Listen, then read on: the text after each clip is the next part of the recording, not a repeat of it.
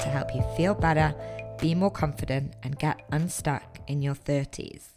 And today's episode is a solo talking all about why I'm a quitter and why you should become a quitter too. I'm really excited to bring this episode to you because it's something that is a little bit different from my usual format. And I don't think I've ever done something like this before. I've written the notes and I was laughing so much because I was reminiscing at some of the stories and the scenarios that I'm going to share with you today and realizing what a ride I've been on in my career up until now. Because what I'm going to do in today's episode is talk you all through the key times, not all of the times, but the the most important times that I've quit a job in my career up until now and how it's led me to the business that I have now, which is a life coach.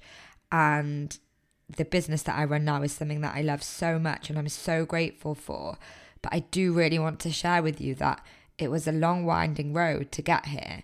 And I think now I can look back and you'll hear when I share some of the stories with you that when I was inside these scenarios and when I was inside these stories and the the circumstances were playing out, it was really hard. It was really difficult to imagine a future version of me who was actually in a career that felt good and was suitable for me and I could also make money and I could be proud of myself and use all the skills and the talents that I had developed over the years. So the story actually reminds me a little bit about dating, you know, how you need to kiss a lot of frogs before you find your prince.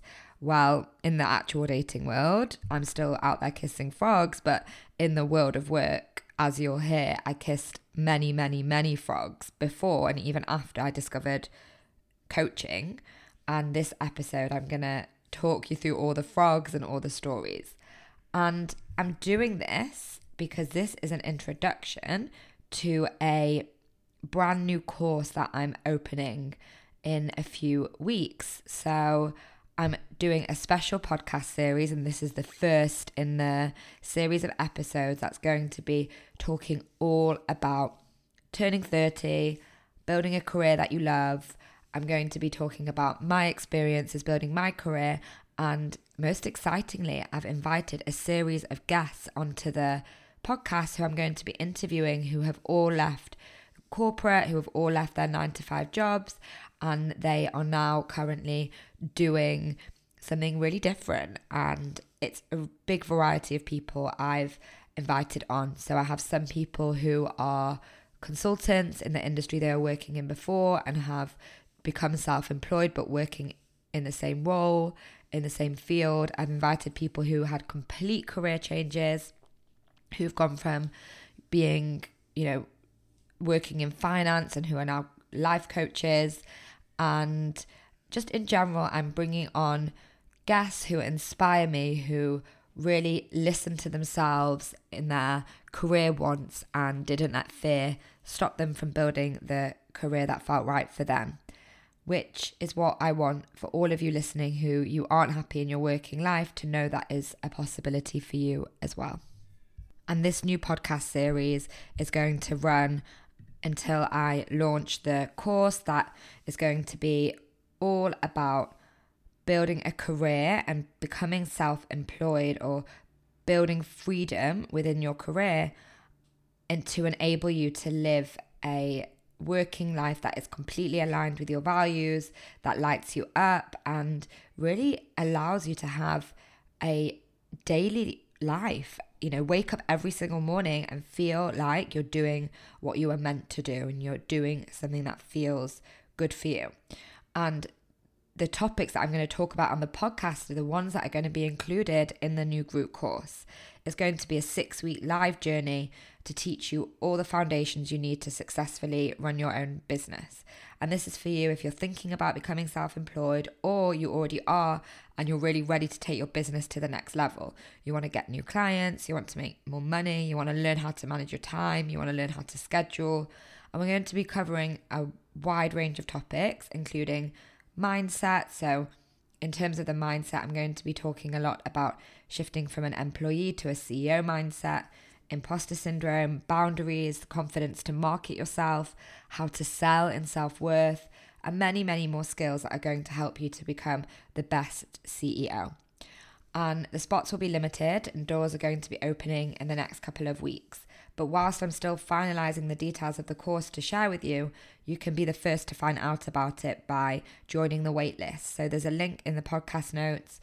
It's completely free to join the waitlist. You just sign up and send me your email. You can also do this via my Instagram page at Turning 30 Coach. Uh, and you can sign up for the waitlist and you'll receive special offers. So I just thought a really, really great way to kick off this new series is to talk about my own journey to becoming a full time solopreneur and all of the twists and turns that I went through until I am where I am today, where I'm working in a business. And, you know, it's not all, I don't want to say it's all roses and it's all butterflies and daisies because running your own business is really, really hard, but it's so meaningful and it's so fulfilling. And I do have to say that it's been one of the best things I've ever done. And all of that has been thanks to quitting. Now, before I tell you this story, I just want to give you a little bit of background and a little bit of context. Now, I know some of you know me very well from the podcast and from uh, information I've shared about myself and my journey on my email list or on my Instagram, but for some of you, it might be the first time. So I just want to give a few little disclaimers to me quitting and to the things that I'm going to talk about and share on this episode. So, the first thing I want to tell you is that I grew up, and like many of you, I'm sure you also grew up, with the mindset drilled into me from a young age that I was going to pick a career and I would do that career from after graduating university up until I retired. Now, even though that sounds so ridiculous when you say it out loud, I think that's most of us who are millennials really believed that. When we were in school and we were being taught, it was always on that presumption that we were going to find the thing, okay? The one thing that was going to be our career and our vocation. Now, what's crazy actually is that both of my parents are still self employed and were self employed when I was growing up, which I see now in hindsight makes so much sense why I would also want to. But actually, it also had the opposite effect on me because when I was younger, I saw the struggle of my parents. I saw my dad, who had given up when I was very young, a very successful corporate career. He was a marketing director in a very, very large company. And one of my earliest memories in my childhood is the fact that my dad had quit his job and he'd invested money into another business and that had um, fallen through. And I was constantly aware that money wasn't there. I was really aware of the struggle. I was aware of the effect on my parents' relationship because obviously, even when you're very, very young, you can still pick up on the energy. And I have a lot of memories of scarcity and a lot of memories of feeling that money wasn't available or working for yourself was hard. And I think because of that, my parents, who are extremely liberal and extremely supportive of whatever I do and all of my endeavors, but on some level, I think they really pushed me to have a vocation or they really wanted me to have security that they had never had. And in in addition to this, many of my friends who had parents who were very financially secure, who were very wealthy, uh, they were coming from stable income because of their vocation and their professions. You know, I had friends whose parents worked in corporate or who were doctors or who were accountants or, you know, pharmacists and all these different vocations that just seemed like that's what you're supposed to do. And that's why in my mind it became self employed bad and being employed as good, which I think a lot of us have, especially if we have we don't have many examples around us of people who are self made or people who have gone off on their own. In the community that I grew up in, there was a lot of emphasis on becoming the lawyer, becoming the doctor, becoming the accountant. So I always just envisioned myself in a suit. And, you know, I envisioned myself as this very powerful businesswoman. And I really, really wanted to move to London when I graduated. I'm originally from Manchester. And I knew the only way I was ever going to be able to do that and provide for myself because you know, my parents were amazing and they paid for so much of my education and they really, really, you know, I have so much to thank them for. But I always knew that as soon as I was finished university, that was it. I was out in the open world alone. And, you know, even from the age of 21, 22, that I was going to have to fend for myself. So for me, a lot of my decisions were based around the short term. I just want to move to London. I want to move out of home. I want to just make as much money as I can really, really quickly. And that is why I pursued law. And I talk about that in episode number five of the podcast, where I really talk about my journey as to why I ended up becoming a lawyer and then how I left. However, despite all of this story and starting out that I thinking that I would immediately find the one job, it actually transpired quite quickly that I understood that the search for a career that fit me and the search for this, you know, elusive thing that was going to uh, be my my long term career wasn't quite as simple. But one thing I did understand was that I was really, really, really good at quitting. So, what I'm going to do is talk to you today about all the times that I've ever quit. I'm going to talk you through, and it's chronological. Some things are not going to be mentioned because if I was to tell you every job I'd quit, this podcast would probably last uh, about two hours. But I'm going to talk you through the most significant times of when I quit something and what I learned from each of them. Because quitting is something that has such a stigma around it. We've been socialized to believe that quitting is awful. What's that saying? You know, no one loves a quitter. And it's really seen as something that should be avoided at all costs. And if you imagine telling your parents, oh my God, you have to call home and tell them you quit your job, for most of us, this would trigger some sort of stressful response, something that you want to avoid. But actually, what I've learned over the years is the opposite. I think quitting is incredible. Quitting is brave. Quitting is making space for something in your life that is better than the thing before. It's moving something out the way it is being true to yourself and it's not giving up. Quitting is saying, I want more. I'm in self worth. Obviously, when it's done in the right way and when it's also thought out and it's not just been, you know, a very quick fix, which is something I've done as you'll hear in my story. I want to also point out something else a majority of the times that I quit, I didn't have a job waiting for me after. And society, or mainstream society, often says you must have something lined up after. Well, I think that's a pile of bullshit. I speak about this quite a lot. But anyway, just wanted to say there that most of the times I quit, it was very knowing that I didn't have anything after and that I was going to trust myself to work out. I won't be able to share the full details of each story.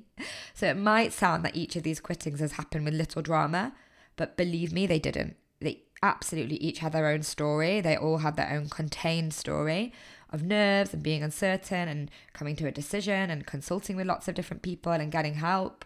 But for the sake of this episode, I'm going to keep each one as short but also as informative as possible. So let's dive in. Quitting number one, my first ever official job, which was in Jake's shoe shop in Manchester, the minute I knew I could work, the minute I had my national insurance number, it was like I went out. I think I actually even had a job before I had my national insurance number. I think I was working for my uncle, uh, helping pack prospectuses for his kitchen business in Manchester Town Centre. And I think that was when I was 13, 14. I remember getting the uh, metro to work, I was always very independent and I always wanted to make my own money. It was something that was really important to me. So the minute, I think honestly, the weekend that I got my national insurance number, which is your permission to officially work in the UK, I set out and got a job. I remember it so clearly. I think I was, it was before my 16th birthday, a few months before, and I got a job in a shoe shop. I remember going in for the interview being all dressed up, really excited, like, oh my God, I'm going to be an adult. I felt so independent, so grown up. And I got this job working in this really trendy shoe shop. And it felt like the best thing ever. I was so excited. I couldn't believe I was going to get a paycheck, an official paycheck. And I started the job. I just remember going in for those first days being full of energy, just high on life very soon come crashing down to realize it was one of the worst things ever. I had really romanticized and idealized this first job. And in the shoe shop, bearing in mind I've always been very, very small for my size, I'm very short. I had to carry up and down stairs from the storage room where the shoes were up and up to the main floor of where we were serving the customers and we're talking like every hour you would be going 10 times up and down the stairs.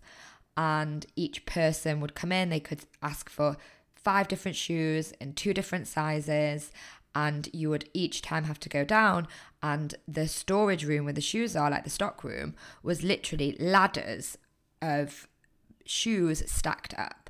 And as much as there were ladders and you could go up the ladder I remember that the boxes were so high and I was so small that I couldn't get anything down. And at first I used to ask people for help, but when it was busy in the shop, that was it. You you were out on your own. All of the sellers were just completely uh, busy. And I remember having shoe boxes landing on my head, shoes falling out onto the floor. I could not reach the boxes. And then running up and down those stairs. And then you would do it for like 30 minutes for someone and they wouldn't even buy anything. And I remember coming home and my feet were blistered, and I was like, oh my God, this is not what I thought it was. So, what did I do? I quit. But what did I learn from this quitting experience? I learned that you can get really excited and romanticize a job, you can have really high expectations, and it might not be everything you thought it would be. This was a lesson that I was going to relearn many times in my 20s. So let's talk about quitting number two. So I was very lucky the first year of university, I'd, I'd taken out a very, very big student loan. we say that's lucky, but it, it's not lucky, but I had the privilege of being able to focus on my studies for the first year. And in the second year, I decided that it was time to get a job because I wanted some money so I could travel and I could. I remember my boyfriend at the time was living in Barcelona and I wanted to be able to go and visit him and spend money on the trip. So I decided to get a few various jobs. So I was doing some promotions work at, in the campus at Birmingham University. And then I decided to get involved in hospitality. and when you hear these stories, you'll realize that my journey in hospitality was not a very good one. And in hindsight, I probably should have understood from this first experience that hospitality wasn't for me. But you live and you learn. So I it was actually when I was home for the Christmas holidays, I got a job working in Revolution Bar in Manchester City Centre during the Christmas period and New Year.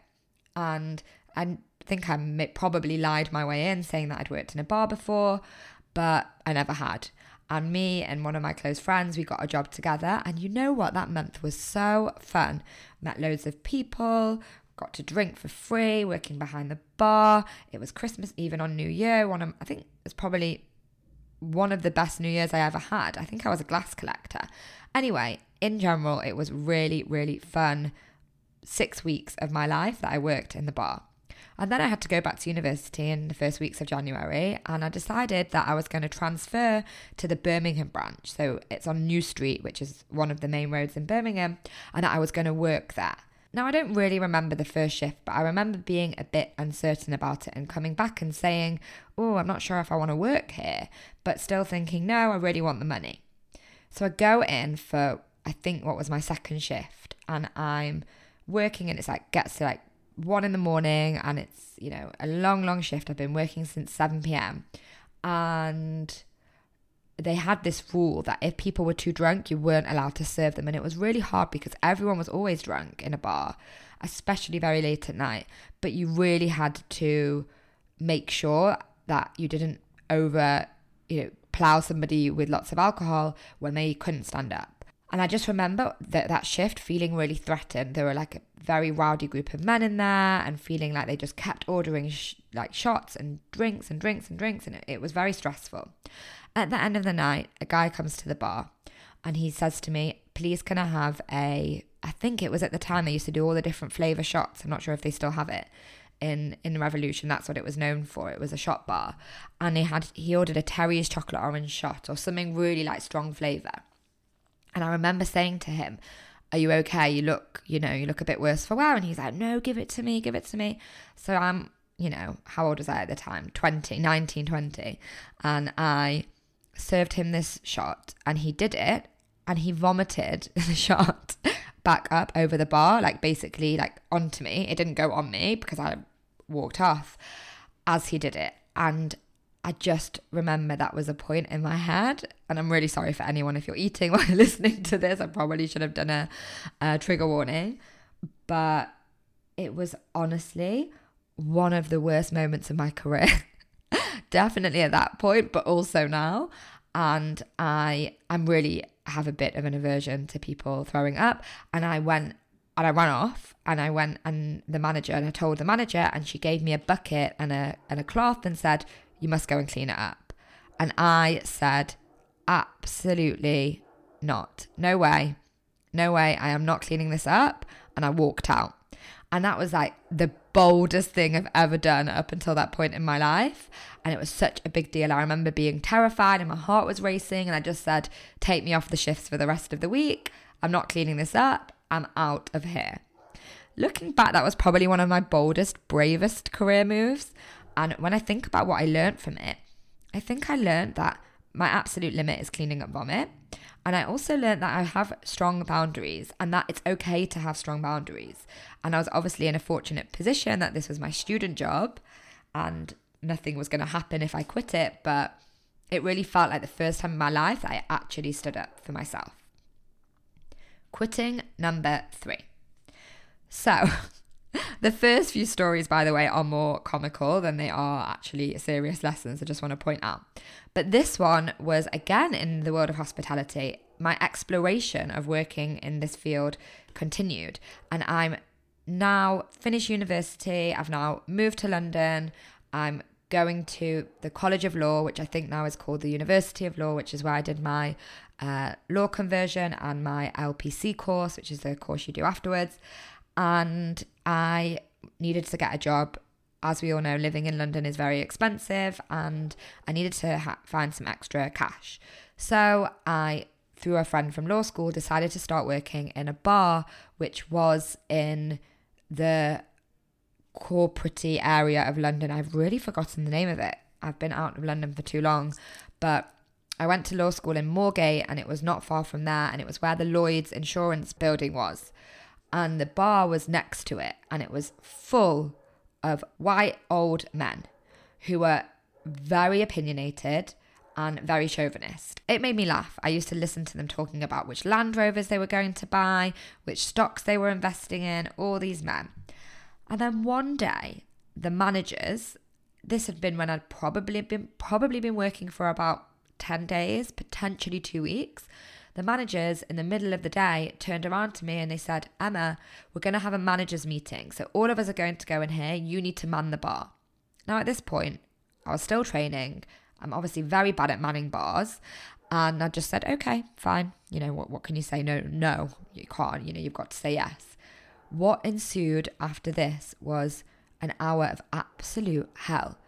The first thing that happened was loads of people came in all at the same time. It was like a lunchtime rush of people. So all of a sudden, I've got people waiting at the bar and tables that I needed to serve. So I was the waitress and the bar the bar staff, and I started to get very very stressed. It was very anxiety inducing, and there was uh, two men who'd ordered uh, one glass of red wine and one glass of white wine and because it was quite an upmarket place it was it was very like a an expensive place you had to carry everything around on a tray and hold things in a very certain way and i hadn't really got the hang of it yet i've still not and i remember going over to these two men who were in the middle of a business meeting with the two glasses of wine and i literally just poured it was literally like I threw the tray on them, and on one of them, I poured a whole glass of red wine all over his suit.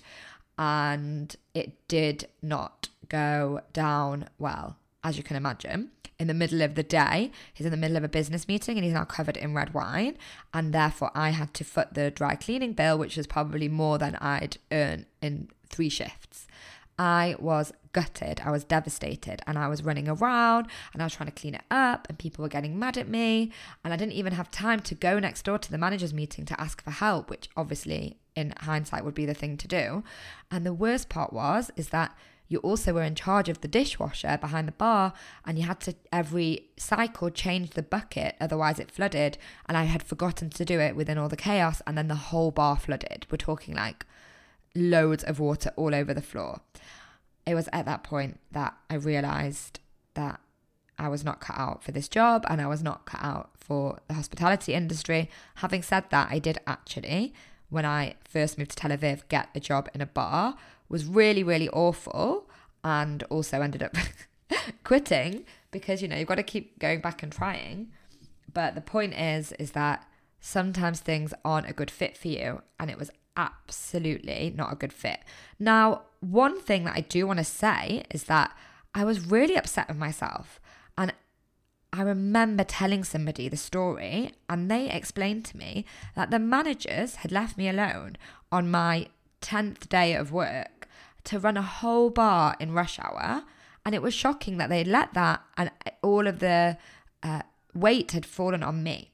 So, what I learned from this quitting is apart from the fact that I'm really bad at holding trays and I really don't want to work in an environment of old white men in corporate London, I also learned that management don't always make the right decisions and that management won't always take responsibility for their employees.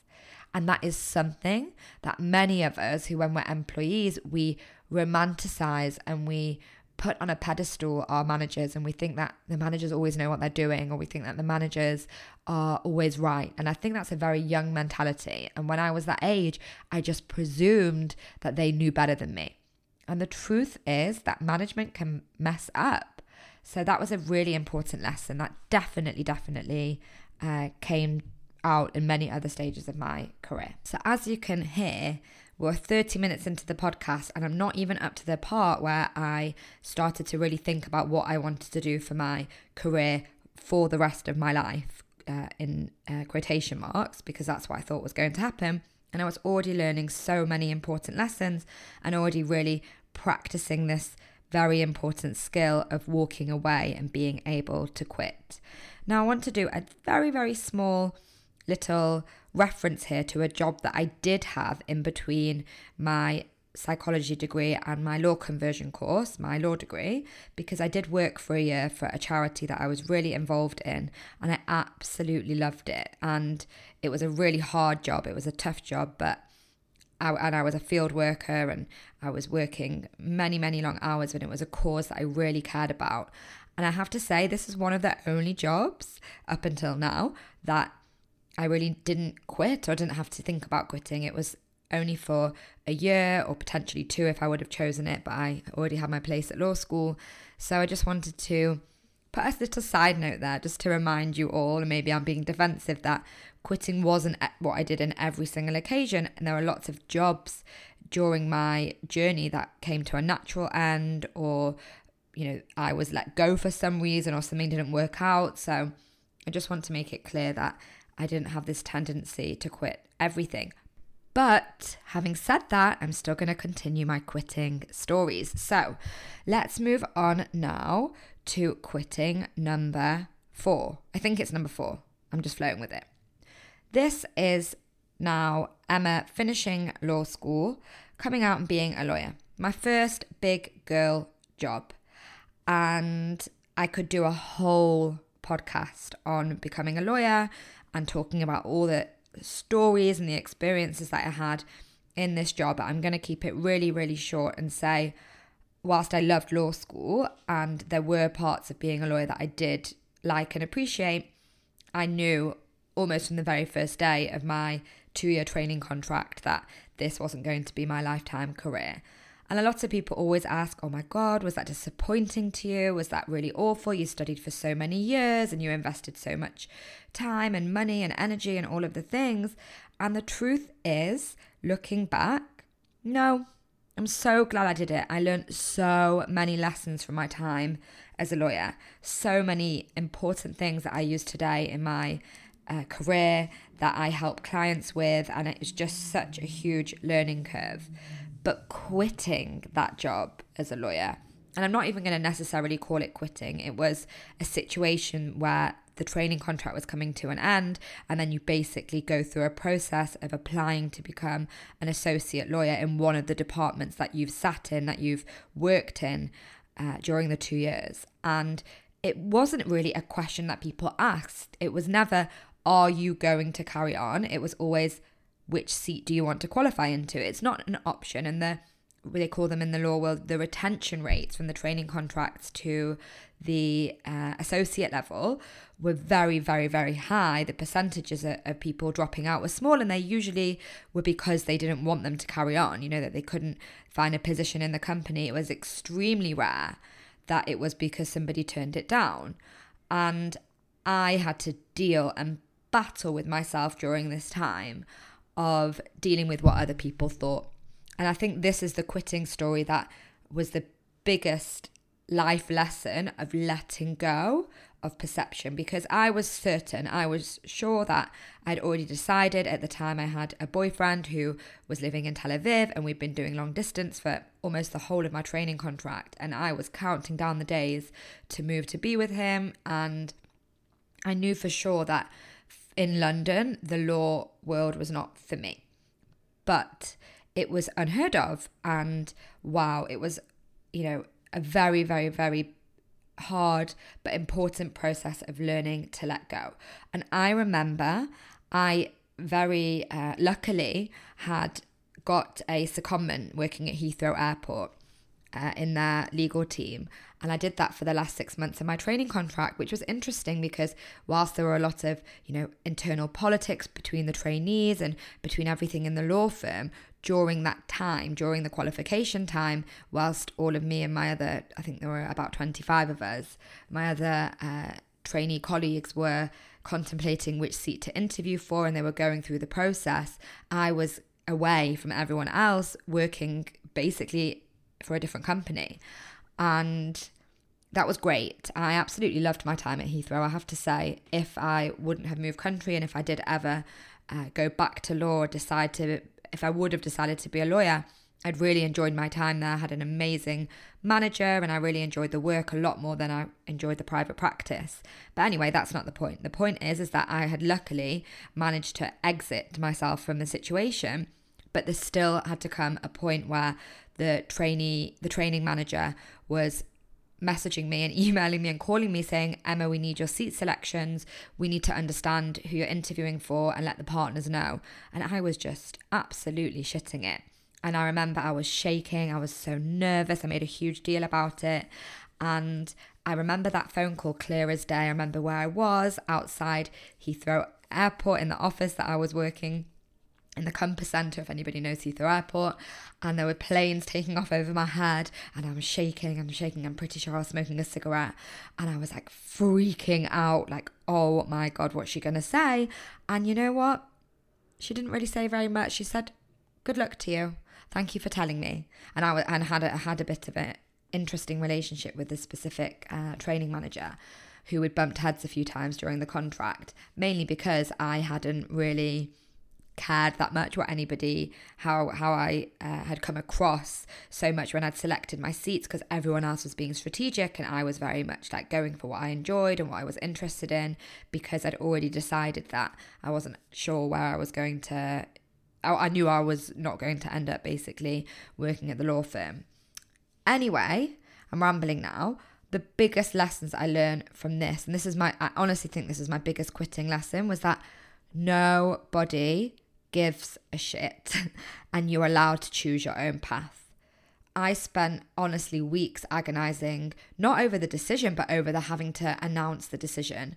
And at the end of the day, most of the time when you quit, people are human beings and they also have thoughts about quitting, or maybe they've quit a job in the past. They can resonate, they can support. And if they don't, it doesn't matter. And those lessons about just being true to myself and really picking something that was right for me. And I can say in hindsight, that was an amazing part of my journey. And I'm really proud that at the age of 27, I went through that. So then the story continues, and I started my life in Tel Aviv. My quitting number six is something that maybe it's number five, sorry. It's something that I'm not so proud of because I actually did get a job in another law firm there. And I thought to myself, I might as well try it. And I was really lucky through some contacts and some connections. I managed to bag an amazing job at a law firm that was really focused on the London market. I got a great salary. I I really walked into that interview very confident and came out with a great job. And they were so lovely and they said to me they can be in all on my own terms and I delayed them and delayed them because I wanted time to go to language school and time to integrate, time to just enjoy um, some time off after moving country and being in the law firm for two years. I was really ready to just have a little relax and I eventually did start there. And after only, I think it was about six weeks, I left. And that was my official exit from law and they were really lovely about it. Actually, I have to say, the partners in that law firm were just, they're really special people. They were super supportive and they totally got me. And the biggest lesson I learned from this, which is something that I think many of us don't do when we have new jobs, we think we should just carry on and carry on and carry on. And we kind of push it back because we're avoiding it. And what I learned from it is that it's better to let people down earlier rather than later. Sooner that you can tell somebody who's about to invest money in you and who's about to really invest time training you and integrating you as part of the team, it's better to let them know at the start if you're not invested. And that was a huge lesson for me. And I'm really happy that I did it. And the world didn't crumble, even though I was nervous that it would quitting number six. So now we come to the point in my career where I started again. Now, again, I'm pointing out I had lots of other jobs this whole year after I quit the law firm. I went on a bit of a, a rampage of working again in hospitality. Lots of funny stories about that. I'm not going to go into them now. And I also worked for some other companies doing some part time shift work. And I was just enjoying life. I was just enjoying not having a career and really thinking, okay, I'm just going to enjoy this first year in my new city and make friends and enjoy. And then I ran out of money, as happens all the time. And then I got a job in something that was really interesting to me. So I started working for a company that was doing medical conferences, and I was the the I, I ended up being the head of their sponsorship and sales department. But I started off in an entry level role and it was to go to the conferences and to run the exhibitions and to organize the relationship between the company the companies sponsoring so that's the medical the pharma companies and the uh, conference itself which was our client was the company's client and I worked there for almost three years. I traveled all over the world. It was such a fun time. I made such amazing friends. I great experiences. There were a lot of things that were not great about this job. There were a lot of things that I'm not going to go into here, and it is a story for another time. But there were things about the company itself that weren't uh, very in line with my personal morals and values. But for the age that I was and where I was at that point in my life and my career, it was wonderful. I learned so many amazing, amazing skills. And I ended up uh, managing the whole department. I was literally at one point reporting to the CEO and I had loads of responsibility and it sometimes it was scary and sometimes it was awful and stressful and most of the time it was just a huge learning curve. And I worked there for almost 3 years and when I came to and had my turning 30 moment, which was when I really said, okay, I'm actually in a job where I know for sure that I'm not going to do this job for more than a couple more years. So it felt dead end. That that was when I really started to explore and I got a career coach and I decided that I wanted to pick something that was a true passion of mine and something that I genuinely wanted to do and wanted to be excited to get out of bed for in the morning And when I made that decision, I really looked at my role models in work. So I looked at the people who were there, who were ahead of me, and looked at their lives and said, Do I want to be like them when I grow up? And looked at the career progression, and I decided no. And I quit that job. I was very, very close with the CEO of the company there. Um, she was incredible, and we travelled together. We were very uh, had a we had a close relationship, and I remember quitting that one, holding onto my chair in my office, being like, no, I don't want to tell her. I'm going to let her down. I'm going to let everybody down. And I didn't have a plan and I didn't know what I was going to do, but I just knew my time had come to an end there.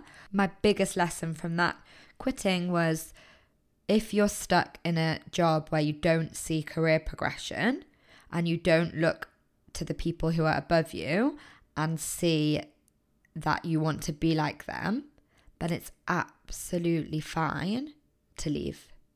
That that's a good enough reason to quit if you know that it's not serving you. And also that you can let people down and not really let them down. Because that was another lesson where I had really served my time there. Like I knew my time had come to a close and I'd known that for a while. And for months, I was putting it off because I was really upset about leaving the company and leaving them in the lurch. But again, it was the same lesson that I learned the last time is that people will support you and people will would rather have people there that do want to stay and do have long-term career progression. So all of these were such important lessons for me. Now, my next quitting is a funny one. Actually, I don't know how funny it was at the time, but at this point, I'd left this company and I was applying to do a master's in psychology. So I thought that the best way that I could get some experience was to go and work for a psychologist. And I'd come across on Facebook an organizational psychologist, and I'd messaged her and reached out, and we met for a coffee, which had turned into an interview. And I was hired as her assistant. And she was absolutely off the rails when it came to how she managed me as her assistant. And I'm not going to go into all the details. All I'm going to say is after only two weeks, I realized that I was literally being treated like I was some sort of servant. And I had just quit this job. I was so excited. I thought I'd manifested this amazing psychology related job. And I was just like, oh my God, what is happening? And ended up very, very, very quickly realizing I have to get out of it. And I won't tell all the stories, but I'll tell you the moment that I decided that I can't do it was that she was quite a well known figure in the psychology scene in Tel Aviv. And there was a panel talk at a company, and hundreds of people were there, and she was on the panel. And she told me to meet her there in the morning because we would go through the notes of the presentation. So I got there really early, it was around 8 a.m. Already people coming in, it was like a pre work. Uh, lecture and she called me and said to me, "Oh, I, uh, I'm actually not well," which is fine, happens, but do you mind telling the organizers? Do you mind telling them? And I said, actually, I do mind. I feel like you should tell them. And then she just said, I'm really sorry. I don't feel well enough. Please let them know I'm not coming.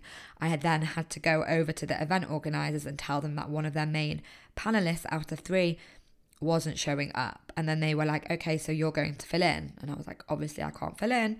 I'm not a, a trained organizational psychologist yet. And it was just one of those moments where I wanted the ground to swallow me. And it was at that moment that I realized that not everybody has the same professional standards. And to work with somebody who didn't have this basic functioning to me was just not a possibility. When I quit this one, I went into the office and it didn't really feel like quitting. I just went in and explained that it wasn't aligned with what I was looking for right now and that she should find somebody who was uh, better suitable. And she said a line to me. And that line that she said was, and she said it in a very facetious, bitchy way, but it was a line that really stuck with me. And she said to me, Emma, I have no idea what you're looking for, but I really hope for your sake that you find it. And it really stung because it made me think do I know what I'm looking for? Do I really not know? And afterwards, I analysed it and evaluated and realised that it was just her way of the of feeling that uh, disappointment towards having hired me and it not working out. And she was uh, telling me telling that to me. However, I just sat with myself and I said, I also really want to know what I'm looking for. And I also know I'm really going to find it. So I'll always be grateful for that time that I quit to know that that's really what put this fire inside me to go and discover what I really wanted. Now, I have two more times that I've quit, and both of these were jobs that I took after I did my coaching qualifications. I then, after the situation with a psychologist, I decided to pursue life coaching and I studied two courses and spent the whole of that year trying to get my coaching business off the ground. And it's not a secret, I talk about it all the time that at the first time I tried to get my coaching business full time, it failed miserably. I just did not get it off the ground. And I'm not going to go into what happened there, but I ended up at the end of 2018 having to make a decision. I'd run out of money and invested everything into the life coaching courses and living for that year. And I needed to decide to go and get a part time job or to go back into the working world full time. And at that point, I was so low about not having money and I was in this story in my mind, and I was really at the start of my coaching journey of, becoming a coach. I decided that the best thing for me was to go and get a job working full time. And it's exactly what I did. And I was very lucky. I got a job in an amazing company, a tech company, uh, in events, working at conferences, which was obviously like my very expert skill that I had over those three years working in sales for events. It was a skill that sometimes when companies put out uh, a job uh, search for this person, it's very, very specific, and there aren't that many people. And I had this skill and I really utilized it and leveraged it. And even though I knew it wasn't really what I wanted to do, I quickly realized that it was something that I could use as a platform to earn good money so I could start saving back up again to then go and pursue coaching again. And I never dwindled from the idea that it was coaching. And unfortunately, this was another example of a job that looked really shiny from the outside, but then on the on and the inside was very difficult. And it involved travel to the US once a month.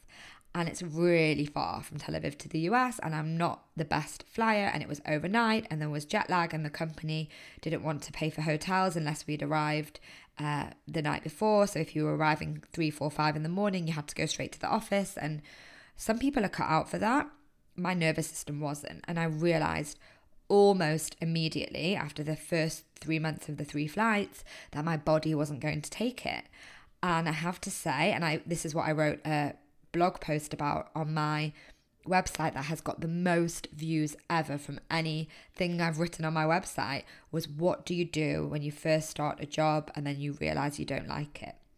And I think that there's lots of things that you can do, but for me, the option was to just find something better suited and to not put my mental health at risk. And quitting that job was again a tough one because they begged me to stay. They were really devastated that it hadn't worked out. And, and actually, I was as well.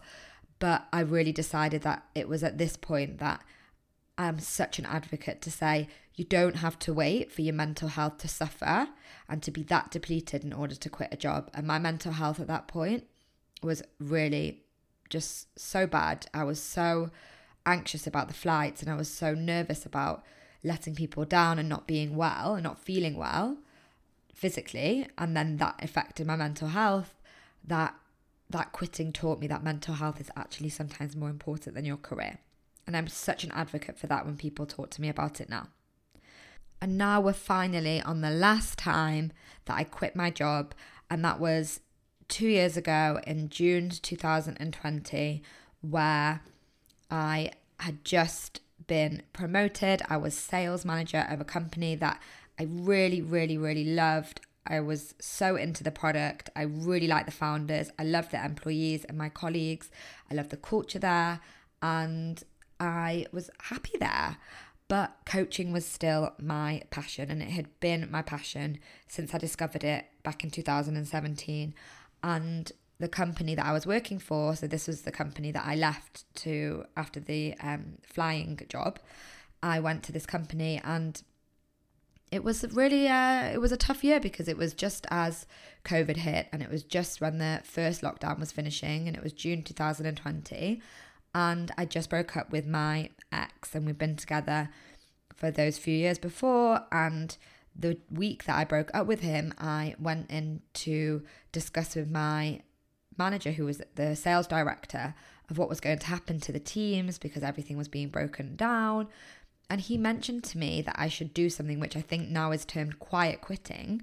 But he turned to me and said, Emma, I think we don't actually have a place for you in the sales team right now. The investors from the startup had cut back all the sales, but why don't you lay low for a few months? And if you lay low, then we'll have something for you in the few months, which I knew wasn't certain because we obviously had no idea how long COVID was going to go on for. And in hindsight, thank God I decided not to lay low. But I sat with myself when he said it to me and I thought, I'm not a person who lays low.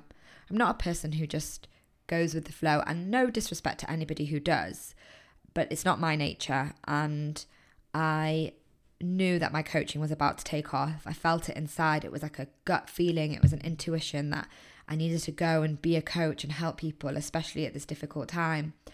And right then and there, we agreed together actually. It wasn't like I quit and I didn't, I also don't call it that I got fired. We just agreed that it was the right thing for me to leave. And I asked if he could um, let me go. And it was so mutual and it was so lovely the way that we ended it.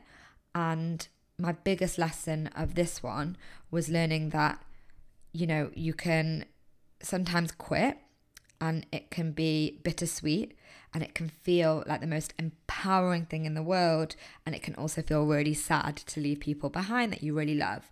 And they were so incredible this company they were so supportive. I remember they'd sent me ice cream when i was going through the breakup and then they made me a presentation and they let me have a month garden leave. And i just learned overall that you know you've got to just listen to yourself. And that's what i learned from this whole story. This you know, isn't even all the jobs that I've had. These are just the ones that really stuck in my mind. And for those of you who have been in one or two jobs most of your life, my story probably seems really absurd to you. But I know so many of you will relate. And I know so many of you will just be on this constant search trying to find something new and maybe giving up and maybe thinking that there's not going to be something out there for you. And I know there were so many times that I questioned if I would ever, ever find a job that fit me. And there were so many times that I questioned this path and I tied lots of limiting beliefs to this narrative. I was never going to find something, there was something wrong with me, or I never fit into working for other people. But the truth is that I needed to go through all of these things. I needed to quit everything that I had done up until the point that I discovered coaching and started my own business for me to understand and learn what it is to keep going, to understand and learn how to trust, how to trust that there's a better career out there waiting for me. Not only that, to learn all these great skills, like when I'm running my business now and I'm all the moving different moving parts of my business i'm so grateful that i know how to read a contract. I'm so grateful that i have such good attention to detail that i learned on my training contract as a lawyer. I'm so happy that i'm good at and enjoy sales from my 5 years of working in a sales role in the in the conference company and also at the startups. I'm so happy that I planned events so I can plan my own events and know what to do. I've had a wealth of client experience, which means that I know when I'm running my things and I have different stakeholders and different people I'm working with, not to mention my own clients, that I'm so good at providing the experience that I provide for my clients because it's something that I've learned how to do from all my different jobs. But most of all, I've learned resilience. And I've learned that you don't have to do what society says. Society tells you that you must have a job lined up and you can't quit a job without a job there. Well, sorry, did that many, many, many times and I always landed on my feet after. Society teaches you that you have to stay in a job for at least a year. I quit many jobs after a few months when I just knew it wasn't right. And my path has taught me just to listen to myself. A lot of people ask me what intuition is, and intuition is a muscle that needs to be flexed. And at the start, I don't think I really understood what intuition was in my career, but now I know what it is, and I know what it means to feel aligned, and this is what I help clients with. And I also realize now, looking back on my journey of quitting so many different things, is that I was never meant to be employed by somebody else. I was destined to work for myself. And it took me a really long time to get there. And even when I did get there, I still didn't know if it was right. And I still went back into the working world because I needed to. And it was very rightly so. Sometimes we have to understand that there are bills to pay. You know, this whole time I was supporting myself. I didn't get any support from anybody else apart from a very small loan I took from a friend at some point when I'd run out of money. But I didn't have anybody supporting me. I did all of this alone. I'm self made. I don't come from a background where I can just do what I want willy nilly. But there was something in me, a fire burning, and a trust and a choice to believe that meant that I knew in the end it would work out. And I really want that for any of you who are stuck in a job and you think that you don't deserve more. I'm here to tell you that you do. And I am a proud quitter, and I hope that you will be too. Now, the one thing which changed my journey was coaching. And not just because I became a life coach, I don't mean that. I mean the idea that I was brave enough to reach out for help and reach out for support, that I had someone rooting for me, holding space for me, holding me accountable. And yes, I invested in those coaches even at times when I didn't have enough money to do it, but I couldn't have made those choices without them. And I'm specifically talking about the last five years that I've made so many big life decisions, and I know that I couldn't have done that without support and learning and really doing the coaching things that I teach all of you to do journaling, processing my emotions, becoming into self awareness, reaching out to other people who are going through the same thing. And that's exactly why I do what I do now. I do currently have premium one on one coaching spots open to start September or October. There's one left in September, and then there'll probably be another one or two for October. So if you're feeling like you need support on your career journey, please reach out to me. And if you're ready to enjoy a life of freedom and be self employed and create financial and time independence in your career, then sign up to the waitlist. It's in the show notes. It will be on my Instagram. And I cannot wait to see you inside my group course where we're going to teach you everything you need to know to build a business that feels right for you. Thank you so much for tuning in, and I will see you on the podcast next week.